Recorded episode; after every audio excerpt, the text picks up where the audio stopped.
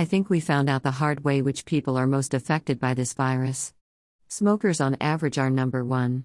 Overweight people, more men than women, are second. And older seniors with pre existing conditions. I don't think that it's been proven yet that any one race is more vulnerable. So, because this seems to be the hardest on people overweight, older, and out of shape, and have pre existing conditions, this is the time to get healthy. So, where do you start? You can start with your diet. Start eating healthy, give up those foods and drinks that added all those extra pounds. And after that, start some type of exercise routine, even if it's walking more. I talk an extra one hour a day.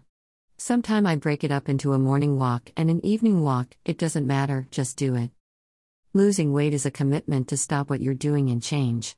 I weighed about 180 pounds in high school, and that's good for a kid 6 foot tall. After about 10 years in the workforce and at the age of 32, I still weighed 173 to 178. In those days, I was working construction jobs, very physical.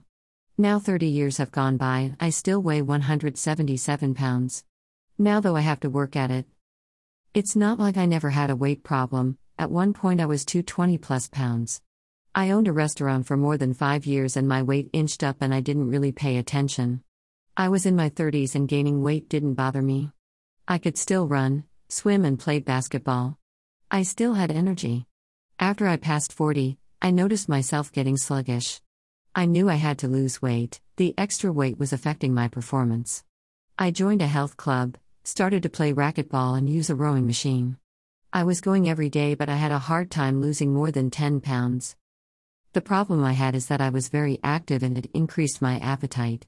I thought the extra activity alone would make me lose weight, but the exercise increased my food intake so I never lost. At the time, I didn't realize what was happening. All this was going on in the early 1980s, and the information we have today is so much better, it's easy for me to see that I wasted a lot of time and money. For several years, I was getting nowhere. My workout routine was on and off. I did lose some weight during the 80s, but I was still around 200 pounds and not happy about it. I started to realize it was my diet more than the workout. Yes, you have to do some exercise, but 30 minutes a day in the morning is enough to jumpstart your body. Food was the problem. After you decide to do whatever it takes and you want to lose and nothing will stand in your way, the first thing to do is change your diet. After you find the diet you can live with for the long term, then you're ready to start an exercise program. I recommend walking. Walking is the right exercise for losing weight.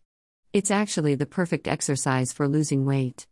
Read about the 10,000 step a day program, it's great for beginners. The average person will only walk about 4,000 or 5,000 steps a day, and that's the problem. If you are not active enough, you'll gain weight.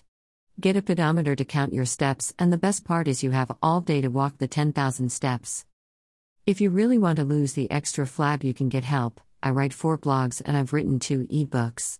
Ebooks are the easiest and cheapest way to learn about any subject without groping through hundreds of websites looking for the material you want.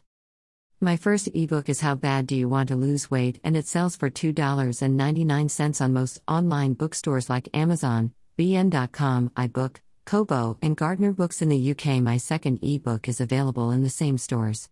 And on smashwords.com. If you use the Smashword promotional code, you can get my second book for $1.99. PJ42H.